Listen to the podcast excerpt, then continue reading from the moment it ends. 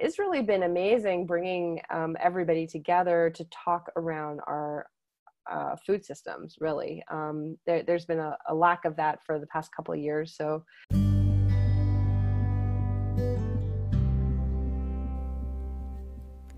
Hi there, and welcome back to another episode of Sustaining with Shayna a show where I will share all the amazing and exciting works of sustainability happening across the eastern foothills of the Appalachian Mountains to the lush farmlands of southeastern Pennsylvania.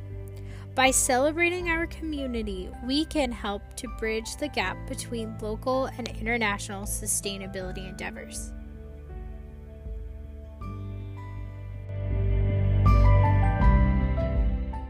Today's guest is Lucine Sihelnik, Reading City Councilwoman and organizer of Reading's Victory Garden Task Force. Recently, we sat down together to talk about the story behind the creation of the task force and how it is helping people in need.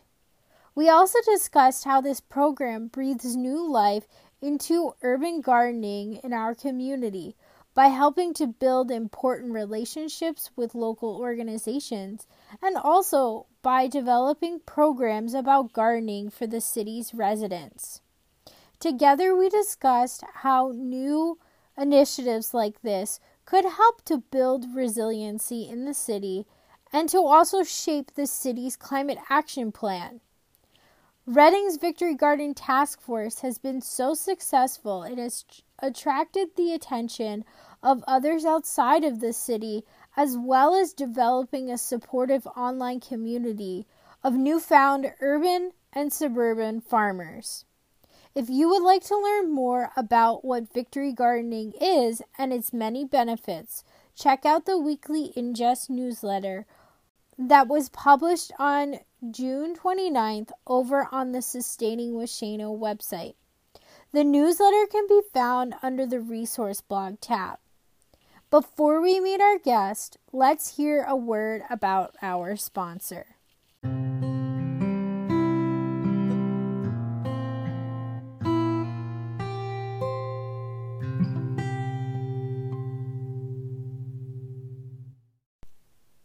Today's sponsor is FD Market.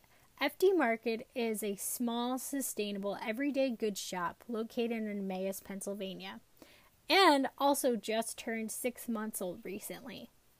Their goal is to provide affordable and practical sustainability products and resources to their community. Better yet, their products are ethically and as locally sourced as possible. Products like alternatives to plastic wrap and storage containers, to shampoo bars and toothpaste tablets. A few months ago, I was excited to learn about FD Market, a zero waste home goods store that was finally coming to our community. It gives me hope that people now have the opportunity to go sustainable and support a small local business at the same time.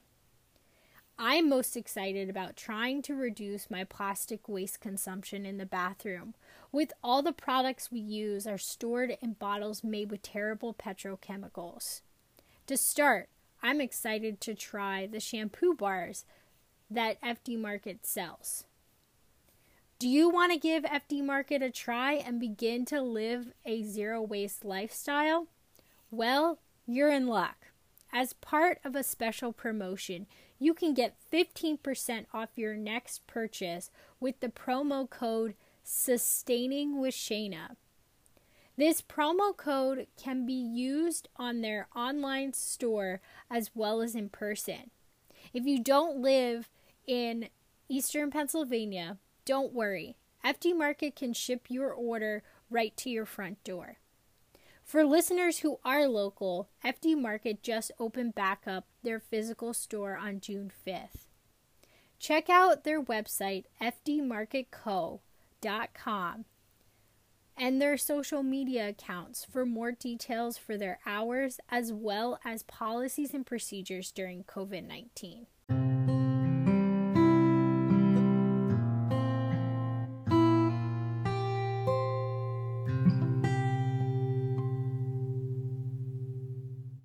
Welcome back to another episode of Sustaining with Shayna. Today I have another special guest on, and please introduce yourself and your role with the community. I am Lucine Sihelnik. I am uh, currently a councilwoman uh, for the city of Reading. My district is District 1, which is the best.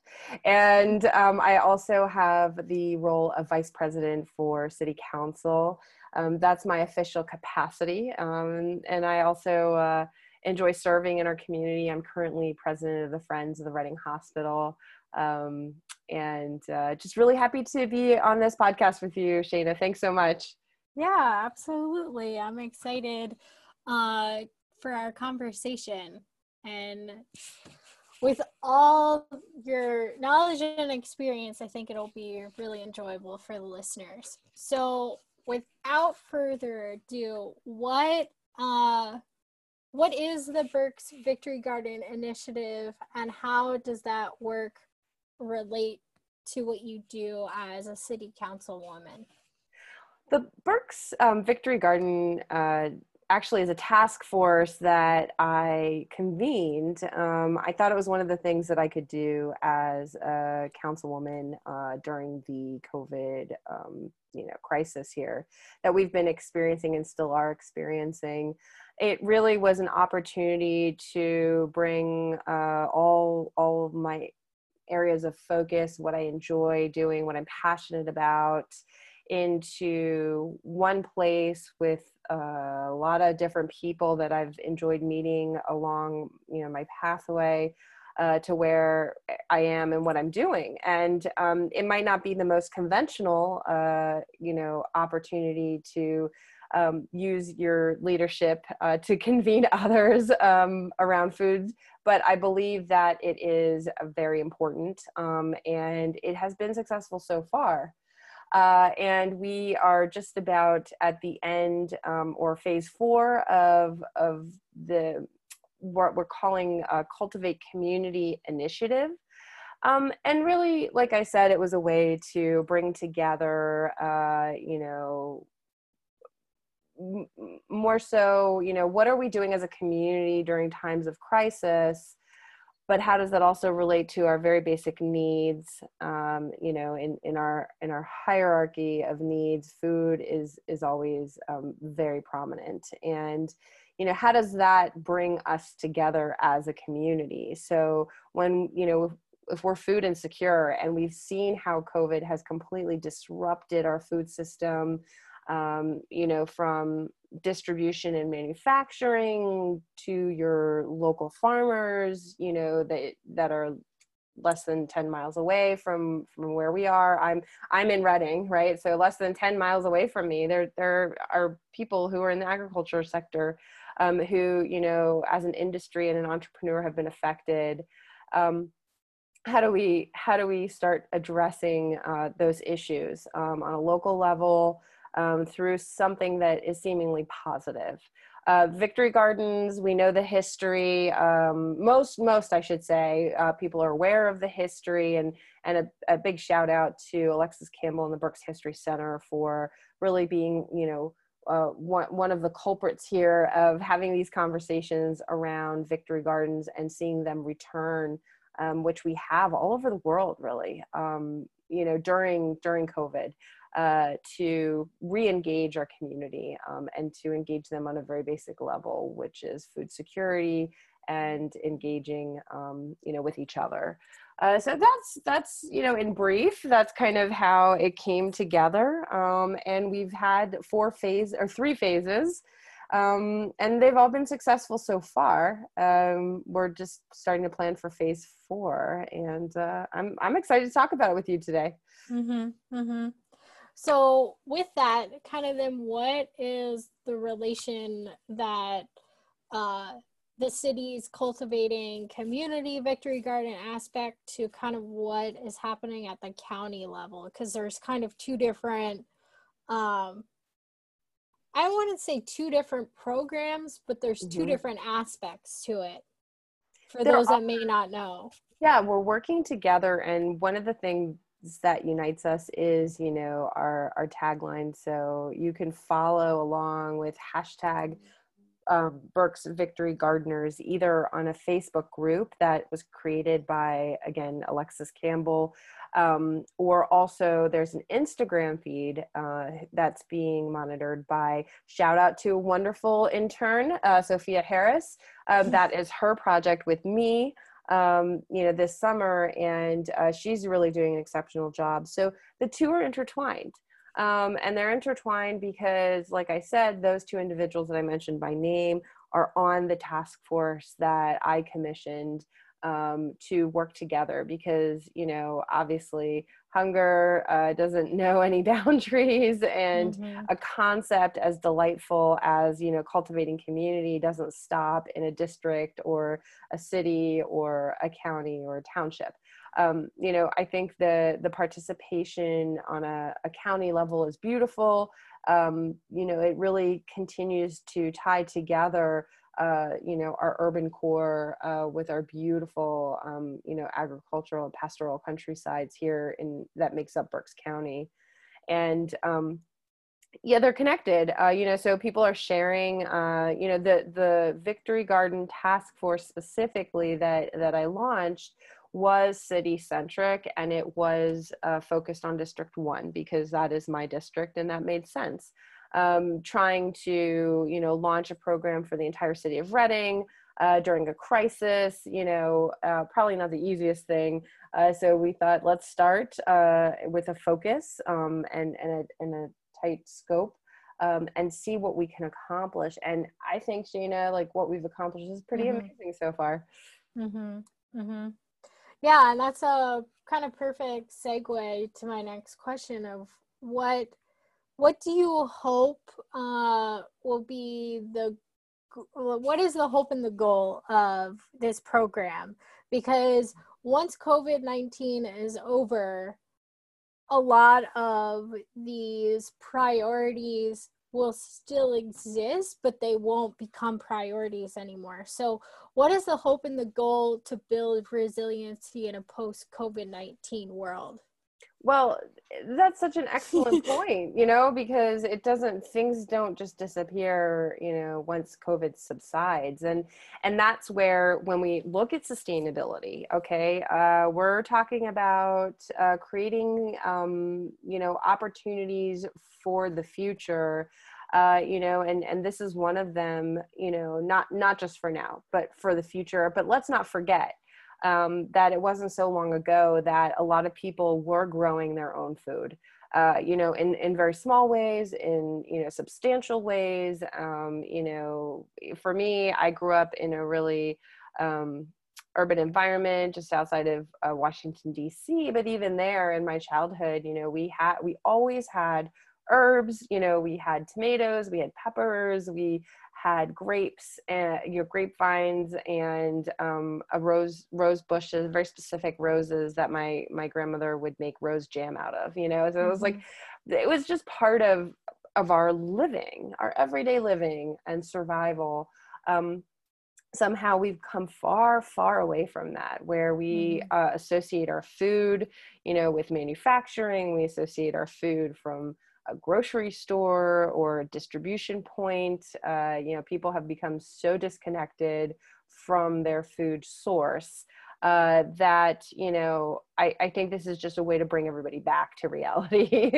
um, mm-hmm. and you know that that's one of the goals uh, in terms of setting up a task force you know i had specific outcomes that i was trying to accomplish i really wanted to empower people to grow their own food mm-hmm. you know i, I think uh, it, it's astounding to me you know how many people don't realize how easy you know and i'm going to say this relatively speaking i know that people have a lack of access to resources uh, you know we but but even in a bucket you know even in a in in, a, in an area that you know um, you know might not have a lot of green space you can still grow food.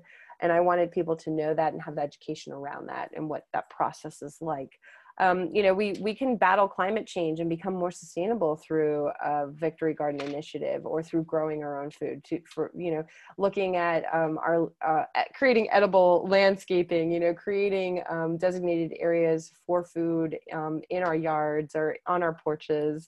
Um, we could promote community health and you know community health not only just from eating and and being able to access more um, nutrient dense real food uh, you know but also uh, talking about how that affects you know um, the mind and the spirit of us as a community. And you know creating opportunities for other districts to follow our model right? So that's about cultivating community. You talk about um, what we're seeing this in berks county you know we're seeing this um, just disclaimer uh, when we allowed people to sign up for the first phase of the victory garden distribution um, you know, it was intended for District 1 citizens, but there were people even outside of the city of Reading who signed up for one, and we graciously provided them for anybody who had signed up, you know, so, mm-hmm. so that's, um, already we see that you know outcome um, and finally to engage and support local businesses because you know they definitely have been impacted as well and you know to bring them into a community-based initiative to get them engaged. Um, you know, we had a lot of materials and time and people power uh, donated by businesses um, like uh, Giorgio's, you know, and like DS Smith, and um, you know, it it brings everybody together um, on a, on a level where everybody is helping each other, you know, supporting each other. So that's where that cultivate community comes from. Mm-hmm. Mm-hmm. And so, a question to kind of ask for clarification with this when you talk about phase one and phase 2 mm-hmm. or how many phases of this project are they and what do they entail? So, we're we're going to stop at four um, and we really did not know what to expect coming into this. So we started just you know kind of brainstorming and saying okay what how should we do this first? Phase one was the initial concept and distribution. We worked with the master gardeners of um, you know penn state extension and um, the food trust uh, out of philadelphia. We have a reading chapter here which is really dynamic um, you know, we we came together and we said, okay, we're going to um, put together 250 boxes. You know, these we had uh, these um, sustainable uh, corrugated. Um, well, it's you know a wax covered, almost like a food box mm-hmm. container that is compostable. Um, for DS Smith that they designed, their design team was really excited about making these, and um, you know, and then fabricated them for free. And um, their their team uh, put them together and assembled, you know, all of these containers, which uh, look like um, garden boxes that you would have on like your front porch or at a window. Mm-hmm. Um, and, you know, then the master gardeners uh, were able to donate um, over 750 plants that they had grown and cultivated from seed uh, to you know put in the soil that was donated by Giorgio's, which is um, organic um, mushroom compost, which is amazing that we had like 38 cubic yards of of soil donated to us and you know assembling this and then using the citizens um, request service and encouraging people to download the iRequest app um, for the city of Reading. That that's a great um, app that we have that allows people to just communicate um, and make requests and ask questions. So we asked for phase one people to sign up for a victory garden. Um, and it was a container, just like I described. And we had uh, 75, actually, I think we had closer to 80 uh, people sign up for that first phase so we distributed them from downtown Reading. Um, we had a little drive up contactless, uh, you know, delivery where people drove up and we dropped it right into the trunk of their car and took pictures and, and asked them to follow along um, using one of the social media platforms to continue telling the story. So that was phase one. Uh, phase two was pretty impressive. We partnered with the 18th Wonder Improvement Association and the Berks Community Health Center in Oak Brook as well as um, some funding that we had uh, received um, through the United Way. And we were able to distribute 100 of our um, containers um, to families with children. Uh, it, when they hosted the uh, food pantry pickup um, by by the um, uh, food bank, I'm sorry, Helping Harvest now, uh, you know, they they had a food distribution already set up where they're doing a mobile market. Um, we said, hey, can we just join? can we hand out mm-hmm. gardens um, specifically to families with children? Because what we had was an opportunity to create a bag um, from the 18th Wonder Improvement Association that had children's um, books on gardening, gloves, garden gloves, aprons, um, you know, some tools. Uh, and then we also included census information, which was really important because it's an undercounted area um, in Reading. And we easily handed out, you know, over a hundred of them um, on that day in, in less than like two hours. So it was amazing. Um, because there you have an example of people who are in need and they're coming to get food, but then they're also getting a garden. And they're getting the opportunity to grow and and learn about growing food and that helps anybody who is food insecure. Um, this is really amazing to to experience that. Uh, phase three uh, was on opening day of the penn street farmers market which happened two weeks ago and in addition to supporting them and um, you know their tenacity of opening up during covid uh, you know because they are really one of the few um, fresh food access points seasonally they are the only farmers market um, for, you know in the city of reading uh, and downtown. Um, when you talk about food deserts you know we we definitely want to acknowledge the work that they're doing just by being there. Um, so we thought let's set up a, a tent and hand out you know a modified version of our containers so because a lot of people um, access uh, the market on foot uh, we did not want them to have to carry heavy boxes. So we omitted the soil um, but we gave them the container and the plants uh, to and some seeds. We had some seeds um, from uh, kathy kerm myers um, who is also joining us uh, on the task force. Um, she cultivates Albright's Victory Garden um, and Student Community Garden. And um, she is also a member of the Environmental Advisory Committee um, for the city of Reading. And so um, she had seeds, of course, you know, so we're all kind of like bringing our own little pieces to this and distributing. So that was phase three. Phase four, uh, just sneak peek because we haven't really decided, so I don't want to spoil it, but looks like we're going to be participating in the countywide virtual summer camp programs that they're doing um, in response to COVID. A lot of our different organizations like Berks Nature, it's Reading Rec, they're going virtual and we thought there's probably a way where we could lead a virtual seminar on gardening for the youth in our community and have people sign up and actually get um, like salsa gardens uh, or something like that. Mm. Um, so you know, there we are, four phases, uh, and and there's been a lot of support behind this from day one. We've had people on the task force um, from the city of Reading, uh, like I said, the Environmental Advisory Committee um, you know, the Food Trust, Berks History Center, Berks Nature, the Berks Conservation District, the Master Gardeners.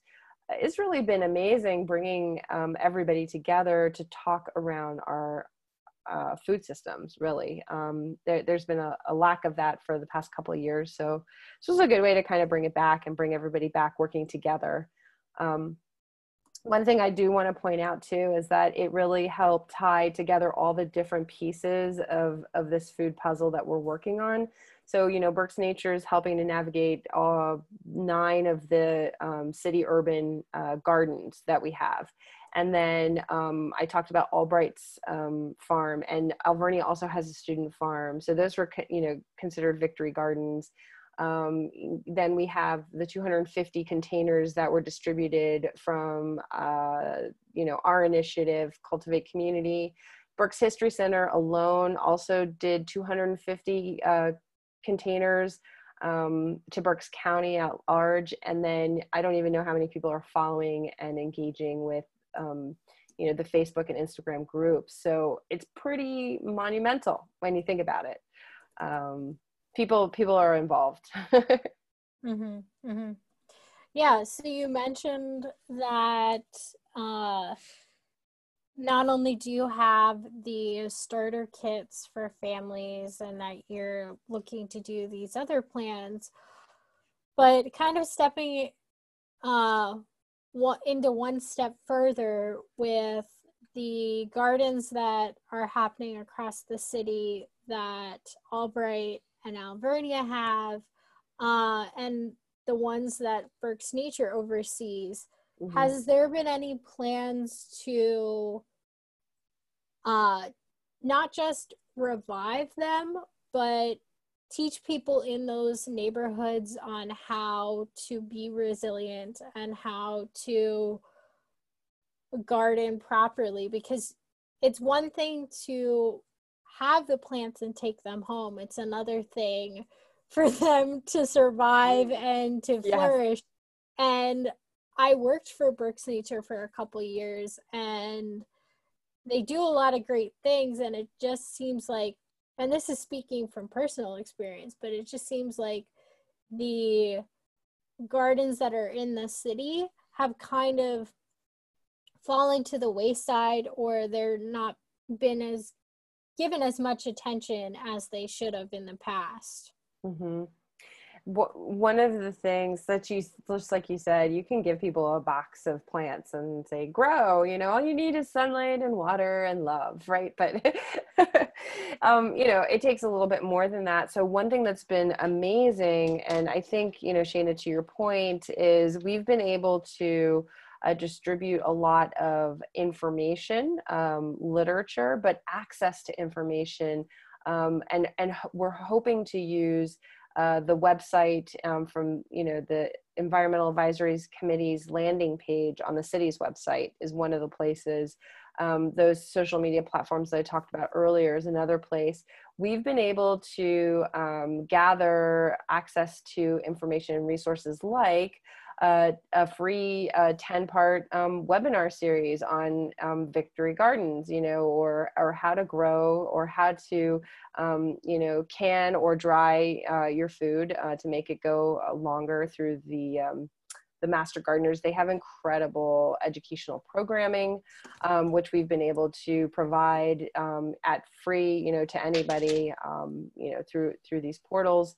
Uh, in addition, the Food Trust is pretty amazing because they do a lot of demonstration based um, eh, recipes, uh, also um, nutrition education, um, which, which is really a great resource too because it doesn't just stop at here's a plant, grow your food.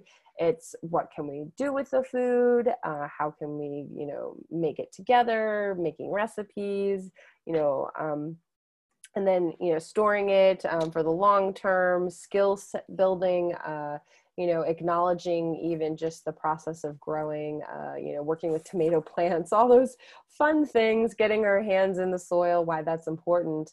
Um, so that was a big piece of this is trying to put those educational resources out and make them highly available and used um, to the community. Now, that doesn't resolve um, what I think would be amazing is to have, you know, a garden steward um, or educator at each of our urban garden locations um, to really be providing that hands-on, um, you know, interactive uh, training and mentoring um, with people and, and community members. But you know what we got to take uh, one step at a time. Maybe that's what you know if we can keep this task force active uh, maybe that's something that makes sense for next year uh, when we know we have a little bit of a better grip on on COVID and how to manage mm-hmm. that. Um, because I do think that that that you know is is important. Um, the person to person um, and skill sharing um, and knowledge. Uh, you know, a lot of that had been passed down through generations. You know, my grandmother taught me. I'm teaching my son. But you know we can't rely on the fact that that exists and everybody's coming from a, a, background that has that. So that would be an amazing opportunity you know to present that at least through our urban gardens. Um, we do see a little bit more of that with the universities. We're lucky to have both albright and alvernia um, boasting um, student and community gardens on their campuses. That's pretty amazing. Um, I don't want to misspeak. Uh, Alvernia is relocating their their student farm to um, a little adjacent area to their um, Alvernia campus um, here in, in District One. But um, you know, having the students there that's part of uh, you know what we're talking about engaging with community members who who want to um, cultivate you know their own food mm-hmm. yeah it's exciting because um like was it the alvernias is the bog turtle farm yes. and how they uh, grow their own produce and they even sell it what at the penn street market yeah, they have a stand at the Penn Street Market, which is fantastic. That was one of my former um, uh, projects that, that I got to uh, work on, uh, revitalizing the Penn Street Market. I, I was actually uh, typing something up earlier today and I had to look up the date. So in 2015, uh, I, I was um, brought on uh, to revitalize and relocate uh, that that Penn Street Farmers Market, and I I love that. I was for three years. I was able to work on that project, and um, you know so happy that it's continuing. The bog turtlers were one of the uh, initial vendors and they're still doing it. They're still going. Um, and they also have created a, a csa type program um, on campus for um, faculty and staff uh, which i think is amazing. I hope we take it one step further. Um, I hope that you know maybe they could cultivate a high enough yield that you could see that um, you know being used in their food uh, facilities, um, you know their campus dining halls, uh, you know a lot of the catering that they have for meetings and things. Um, there's a, there's definitely a way if there's a will, um, and so I hope that that's something they they'll be considering in the future. Yeah, yeah, absolutely. That's definitely one of those. Uh factors of my wheelhouse where as soon as you started saying that, it's like, ooh, I like that idea. Oh yeah, let's work on that together. Yeah. With um, yeah. institutional purchasing on a local uh, level, right? Like, there's no mm-hmm. reason why Reading School District um, should be handing out apples to the kids that were grown at Weaver's Orchard, right? Like, we yeah. can do this we absolutely can do this and that was the premise behind one of the summer feeding programs i was able to work on in oak brook um, kind mm-hmm. of bringing those key stakeholders together it was the first in the state of pennsylvania um, to you know acknowledge that um, 100% of the students that attend reading school district are eligible for free breakfast and lunch programs. And in the summer they are eligible for a, a free lunch program during the week. And mm. unfortunately oak brook um, the the neighborhood did not have a, a, location that met the requirements to have a, a summer feeding program uh, distribution point so we were able to work on that and bring it together with the Berks Community Health Center. There's a fresh, um, healthy uh, food mural now in in Oak Brook, um, which the tagline there is "Happy, Healthy Oak Brook." But the really cool thing is that we were able to work with the Reading School District and have Clover Farms milk, have you know fresh fruit from from local farms and orchards, um, you know beef jerky, all those things. Um, they were part of the lunch program, uh, which was truly um, fantastic, and that's why we got the recognition um, because you're just not seeing it. There's a lack of institutional level purchasing directly from um, you know our farms um, and our providers, and we we need mm-hmm. to work on that because we saw. Uh, we already had ideas that that that, that wasn't um, sustaining itself um, in our food system in the cycle, and now we saw it completely break down um, during COVID. mm-hmm yeah and it's it's exciting to see what's ahead with that and how it, i guess it's a it's a pro and a con that because of covid it brought us to realize how the supply chain mm-hmm. that mm-hmm. supplied a lot of our local produce was insufficient and is now kind of disintegrating but that leads kind of into my next question of some mm-hmm. of the mm-hmm. things you talked about where it's like with this program how could this help to in addition to what the reading school district does to better provide people with local fresh produce because most of the produce that has been grown here or if it's like if it's if it's not just produce, it's local milk and cheese and eggs to local meat that's produced doesn't stay here.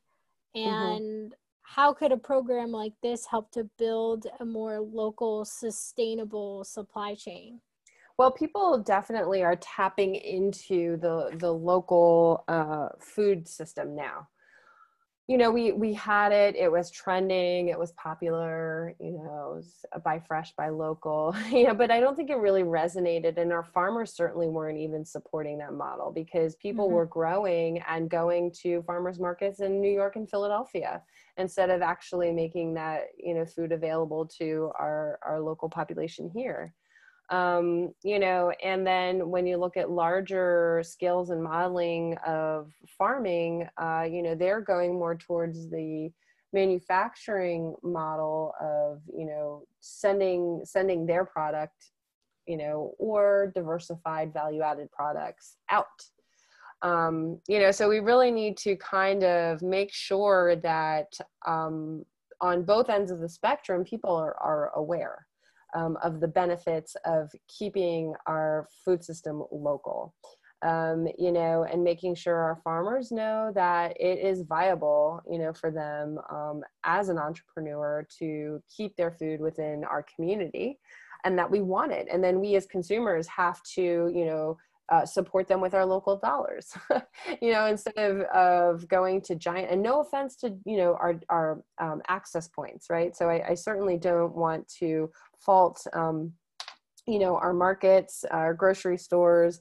Um, but I do think that there could be better incentives and um, impetus behind them supporting um, uh, things that are locally branded, locally grown, locally produced, locally manufactured um, you know so I, I, think a lot of it is education. It seems to be there's a lack of a coordinator behind all of this. You know there are some programs that have have tried to establish themselves. Bountiful Berks is one of them. Um, you know that was kind of like a hyper localing uh, hyper local labeling um, opportunity or marketing um, opportunity to brand um, and build brand awareness for berks county you know product. Um, so I think, you know, again, it's not pointing the finger at one end or the other. I, I think it's just making those connections and connecting people, um, you know, to to be as sustainable as possible, um, you know, with the food system, right? And mm-hmm. and looking at again, it's those three parts of sustainability. So we forget. I, I'm pretty sure you've heard this a thousand times. You know, it's it's um, it's our economic social and cultural well-being right? So when when we look at that we have to comprehensively use that in evaluating and building a, a food system um, you know that that supports us. So I, I think we can certainly get there. Um, I've heard it a couple times. Actually, uh, there's some programming coming up with some panels of of our local food providers and some major success stories that we've seen using social media platforms and kind of rallying together, uh, you know, with with the uh, story of the egg farm and you know one farmer helping the other and mm-hmm. and you know instead of having to euthanize their livestock um, rallying the community. And look we there was like a regional response to that. You know it wasn't like okay you know everybody in berks county you know that the news spread far and wide Mm-hmm. So that's just a testament to show like when there's determination behind, you know, a cause and a need, um, people will respond to that. yeah, yeah, I'm excited to see what happens because like that family in particular, uh, where what were they? The nesting box they're called.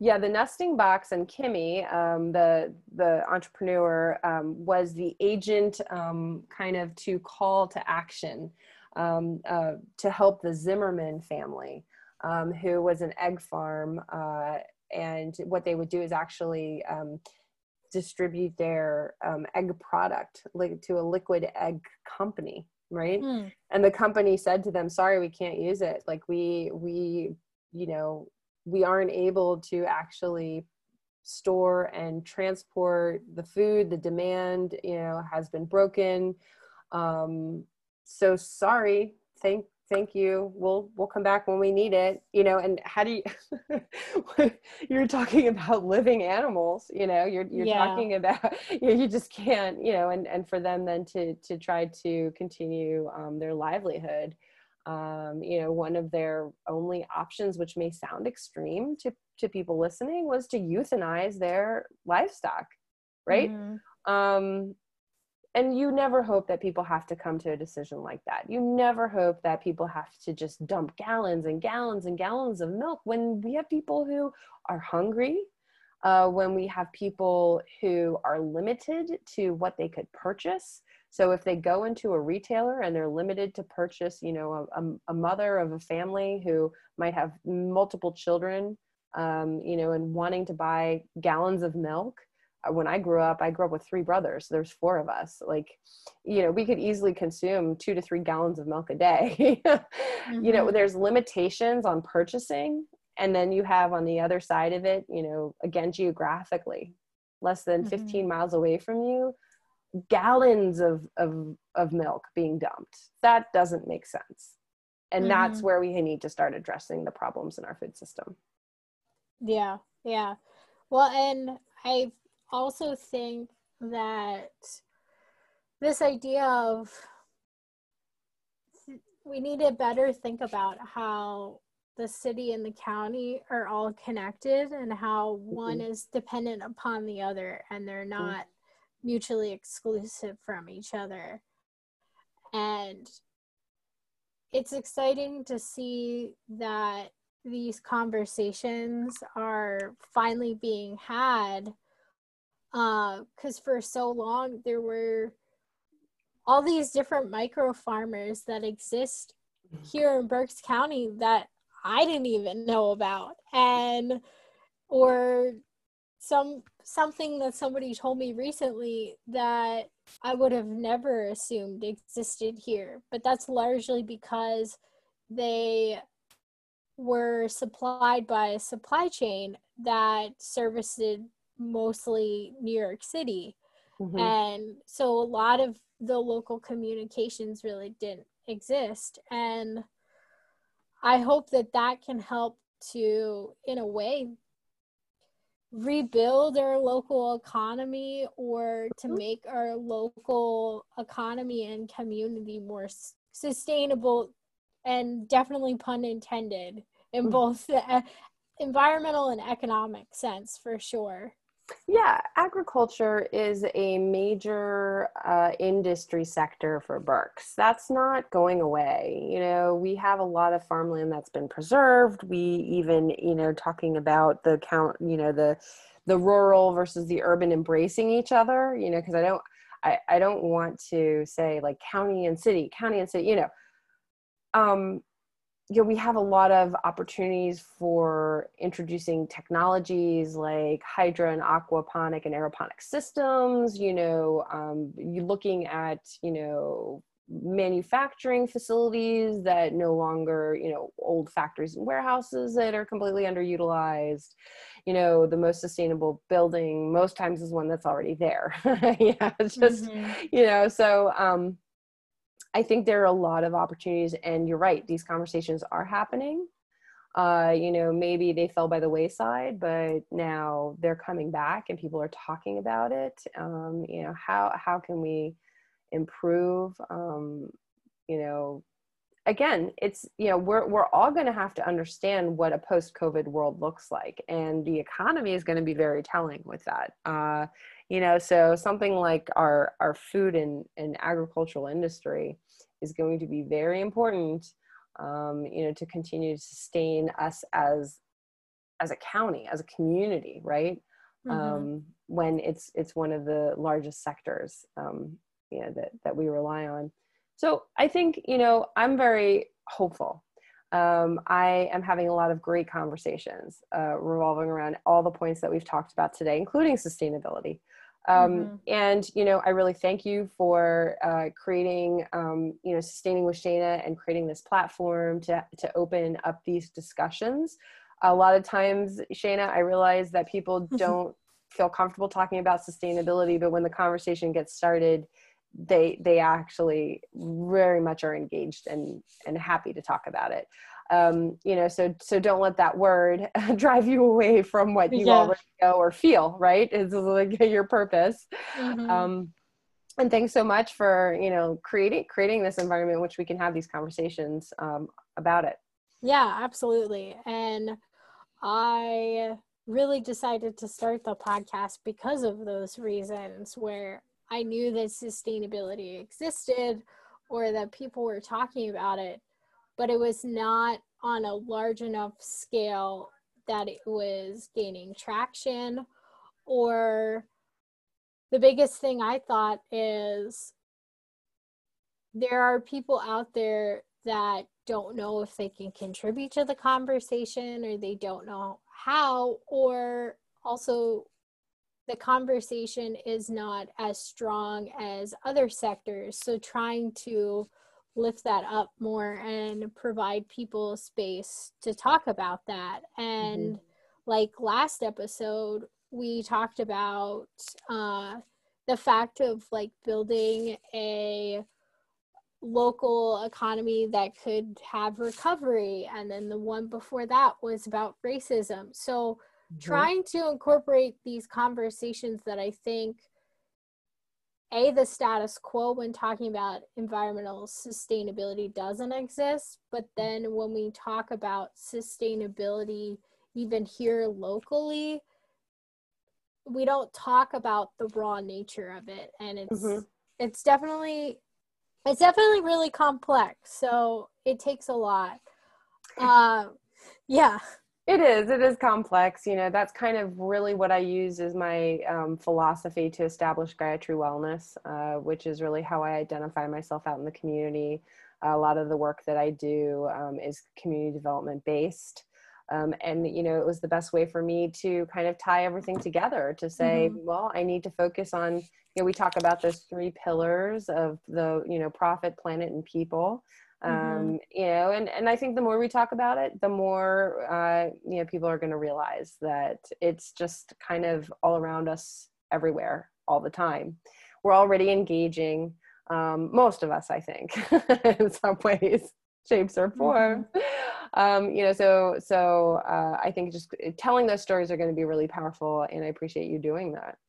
Mm-hmm. Yeah, for sure. Thank you. I appreciate your your interest in it, but not only like understanding the importance in it, because I think it's gonna take time for some of us, I think, in the community to understand that sustainability has to have a seat at the table when talking about these complex uh, holistic issues for sure mm-hmm. Mm-hmm. Um, and then that stems into my next question where so we're talking about sustainability and then talking about uh, the cultivating community through the victory garden initiative. Uh, but what do you hope for an initiative like this being possibly tied to the city's climate action plan that is cur- currently in the being written as we speak? Um, and i know that both of us don't have a seat at the table at the moment writing that plan but like right. as somebody who's a city official hoping to see outcomes like if somebody who is writing helping to write the plan that's listening to this episode what would you say Ooh, that's a good question. um, you know, first of all, how exciting is it uh, that we have a, a, climate action plan that is being driven by the city of Reading? You know, mm-hmm. so kudos to that. Kudos to Reading for 100. Um, you know, that just speaks to how progressive, uh, you know, we are um, in looking at uh, how we can influence uh, our community around us um, as a city. And, you know, so how does a victory garden tie into um, a climate action plan? Um, you know, obviously, uh, you, you've you've got your, you know, for, first of all, you, you can talk about, you know, climate change. Um, yeah, I, I think that we, we, we've had the notion before that um, it, it can draw and bring awareness to people that really um, you know we were talking about how sustain sustainability seems like such a high level concept you know and and people don't um, relate to that sometimes um, whereas uh, I think you, in one of our previous conversations, um, maybe off the record, we had talked about a little bit about this about how people identify more so with "I'm hungry," right, or "I need food," um, mm-hmm. and they're not necessarily, you know, tying that to, you know, why, you know, and the impacts of, of climate change and and how that affects our our land and our environment and our access to resources, you know, um, you know, and and and and how that ties to how they're feeling hungry.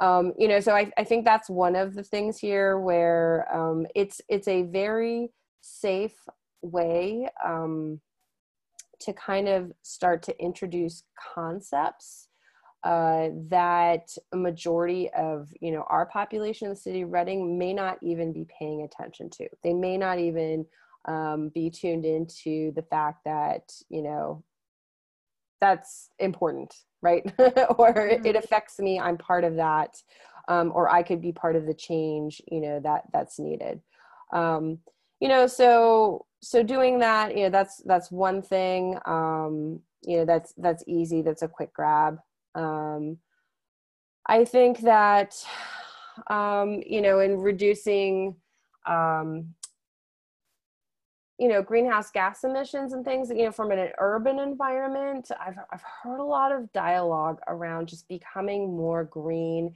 and and and working with you know okay so we've heard a lot about bike sharing programs and um, you know pedestrian friendly bike friendly access points. Um, we've heard a lot about development so this doesn't necessarily tie into um, you know the task force but it's it's related.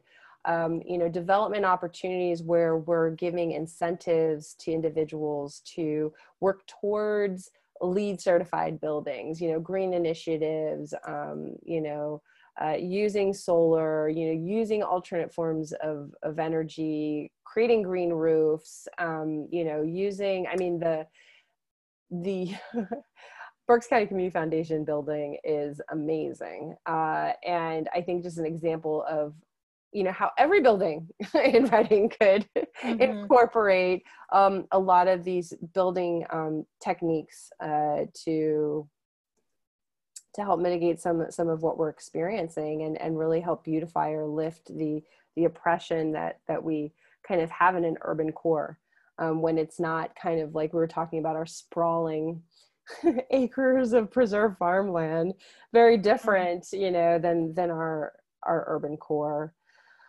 um, so I mean, you know, that's two things that, you know, I can think of. Um, you know, again, I, for me, what resonates really strongly is the ability to fight hunger, you know, when we're talking about climate change and making that um, intrinsic like connection. Um, you know, because then that person might realize they can grow their own food um, then they could be more attentive and want to become a steward of green spaces, um, you know, like urban gardens that we talked about. Um, it could encourage them to, you know, look at uh, different technologies of, of growing food, like we talked about with our ponic systems. Um, you know, it could encourage them to, you know, think about um, you know our food supplies and, and our systems you know that we're talking about here all of that could become relevant just from a, a task force, um, you know, on victory gardens. Uh, mm-hmm. I I don't know. I don't know if I'm really you know far off the the mark there. Um, but I'm I'm proud of our city for stepping in and and making it a priority. Um, you know, just today uh, I was calling into the environmental advisory committee um, meeting and they talked about it and they said okay well where are we with um, you know where are we with the climate action plan? And they were like maybe late summer. Uh, you know we've we've gotten um, delayed a little bit with with covid and then the the comprehensive trash um, program that the city's got going on. Um, but you know you you look at climate action um, and it's it's touching on a lot of different things. You know it's touching on food and agriculture which we talked about because um, that's kind of where this project is coming from. Um, you know and then i think it kind of opens the gateway or the door to understanding other components um, of our environment around us our ecosystems you know being efficient um, like i said being stewards and i think that's all part of of building a city around you know climate action and awareness and mm-hmm. resilience.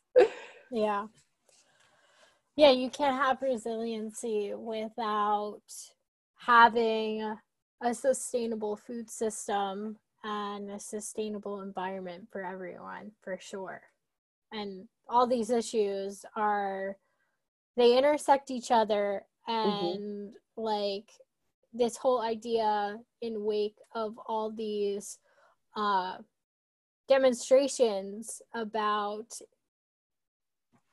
the George Floyd dying and adjust our racist system and it's like sustainability and all these other issues like racism are intersectional so there's this big mm-hmm. terminology that's been popping up lately like um, called uh, intersectional environmentalism and just really showing mm-hmm. that a lot of these issues intersect each other and you we can't afford to look at them in their own silos anymore because that's right. just that's not going to work mm-hmm. um, yeah, I mean, that was a that was a great uh, kind of thought to what could happen for the city and stuff like that. And I'm I'm hoping that we can continue this uh, conversation and especially look further and deeper into that. But do you have any final thoughts before we wrap up here?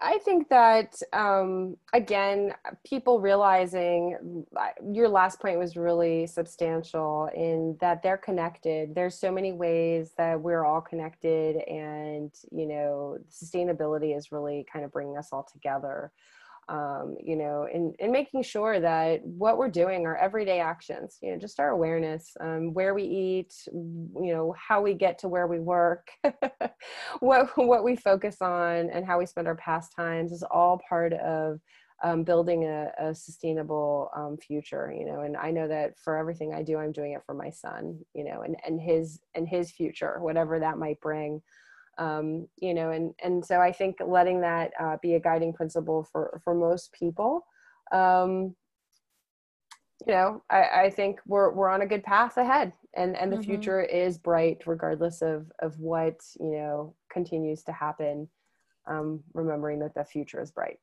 mm-hmm. so my first question to kind of wrap things up is and these are ones you kind of have to you can't ponder too long. You just have to think about them as they come. Okay. And the first one is what's your definition of sustainability? Oh man. So, my definition of sustainability is really ensuring the future for a healthy um, planet, uh, healthy people, and healthy uh, profit. Mm-hmm. So just so, go with those three pillars. yeah, yeah, absolutely. Yeah. It's the easiest yeah. way to like just you know because it could be a very long definition. I think. yeah, yeah. So with that, what is if you could put sustainability into one word, what would it be from that definition? Oh man, um, future. Okay. Mm-hmm or in that definition, eh, yeah, that would be future. Um, I think outside of that definition, maybe purpose. You know, okay. um, so both are good.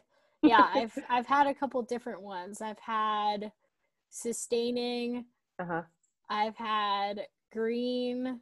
Mm-hmm. So it's interesting to hear what people's different interpretations are. Yeah, for sure. So the next one is your favorite vegan dish? Oh, okay. This is so disclaimer. I am an ovo lacto veg. right. So don't hold that against me. Um, anybody who's out there in their full veganism. Um, mm-hmm. But let's see. If I had to choose one item that I make in my kitchen, it would be uh, stuffed. I do these uh, quinoa and um, black bean stuffed uh, bell peppers. Um, that's but but in in general in a cuisine i would say it would be like a middle eastern mediterranean cuisine that i grew up with because a lot of those items just lend themselves to be vegan hummus mm-hmm. and um, baba ganoush and tabbouleh salad and falafel like a lot of that stuff is just vegan and delicious yeah yeah i'm craving falafels as soon as you said that's right mediterranean mm-hmm. yeah yeah it's my soul sure. food yeah, yeah, I'm right there with you on that. um, what is a favorite sustainable brand of yours? It could be anything, whether that's household to personal wear to yeah, I the, anything. I love this question, and let me tell you why before I answer it. Because I feel like there was way too much like greenwashing mm-hmm. with mm-hmm. what, what's out there, right? So, um, this hopefully will just generate awareness around things that are truly sustainable. I have to say, my favorite product is probably Dr. Bronner's. Um, you know, it was yeah. like one of the one of the first things that came into my life where I started to even understand about sustainability and like it, you know he's definitely far out there and and like cosmic with his spaceship Earth and all one and you know but um you know did you ever pick up a bottle and actually read it you know? And and the fact that it you know, the the company in itself and his philosophy um, you know it ties together all the pieces of sustainability that we talk about even with businesses so we didn't talk about that today a, a very little bit but you know like what principles can a business adhere to to be sustainable right mm-hmm. and they that he they the, the like dr Bronner is like first of all you you take the product anywhere and do anything with it. so, um, yeah. But also, it was like my first understanding, really, of like how comprehensive sustainability is. Yeah, I actually use their products all the time um, as like body wash, but mm-hmm. I the strive the eternal like striving minimalist in me mm-hmm. cannot stand their labels as much as I love them because they're too busy.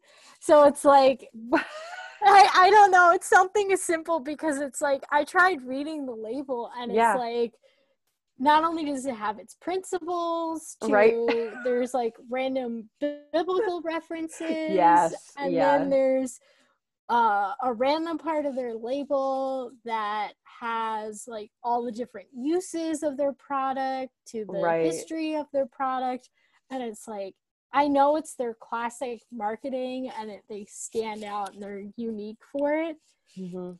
but it's like they it's like a litmus test that they put everything on their bottle and label them that it's like this is us there's no you don't have to go anywhere to look. Like this is all of us and who we are, and there's I think even testimonials on the label. Right. So yeah, all yeah. one, all in one. Yeah, absolutely. Yeah. It's also yeah. a great like crash course sustainability. It's you know yeah. like it, it, here, take this bottle. yeah, come back, come and talk to me.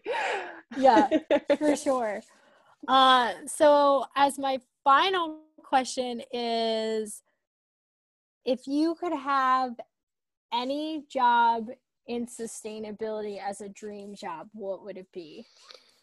Oh boy. Um I I, I honestly feel this way. Uh, I love what I currently do. Um, that's that's why I founded Gaia Gayatri Wellness. And if I could just keep doing that right? And and all the manifestations of that you know whether that's continuing as a legislator you know taking on various different projects um, you know working with the food systems. I i love the ability to be able to do that because i feel like i get to tap into all the different facets of sustainability and be a champion for it. Um, you know that you know or or maybe just going back to sustainable ag you know and having a small little um you know preserve somewhere um and and just being connected to the earth and and having my feet back in the soil um that that i miss very, very much. But I, I would say, uh, truly, just being able to continue doing what I'm doing um, would probably be my dream job. Mm-hmm. Mm-hmm. Yeah, and you're doing a great job at it. I will say that. Thanks, Shayna. Thank you so much. Yeah, you're welcome. It takes all of us. it does. It does. It, ta- it was that saying. It takes a village to raise a child, and I think oh, truth. it, it takes a whole city to raise an initiative. there sure. it is. I love it. And, and let's see what the next iteration of the Victory Garden Task Force is. I really appreciate you um, giving light to the, that task force and the, the Cultivate Community Initiative. Um, and always happy for anybody who has insight to share, you know, to, to see what manifests from that. So thank you for that opportunity. Yeah, I'm excited to see what the road has ahead. So thank you so much, Lucine, for coming on and talking about uh, the Berks Victory Garden Initiative and the task force uh, that you're helping to spearhead in the city, and also the work you do as a city councilwoman and the impact that plays for the community. So thanks again, and it's been a it's been a pleasure. Thanks, Shayna.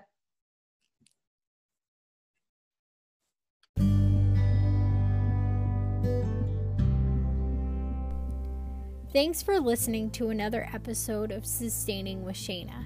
You can now listen to the podcast on Apple Podcasts, Spotify, Google Podcasts, Anchor.fm, and many other platforms. Don't forget to subscribe to the podcast and, of course, leave a review or comment. To follow us on Facebook or Instagram, go to sustainingwithshayna.com. Also, what you read and listen to here on the platform was carefully created and curated content made just for you, the listeners. Any generous donations can help to keep me supplying you with great content. Just go to Sustaining with Shayna's website. Click on the donate page to donate. Glad you're here. Thanks a million for listening.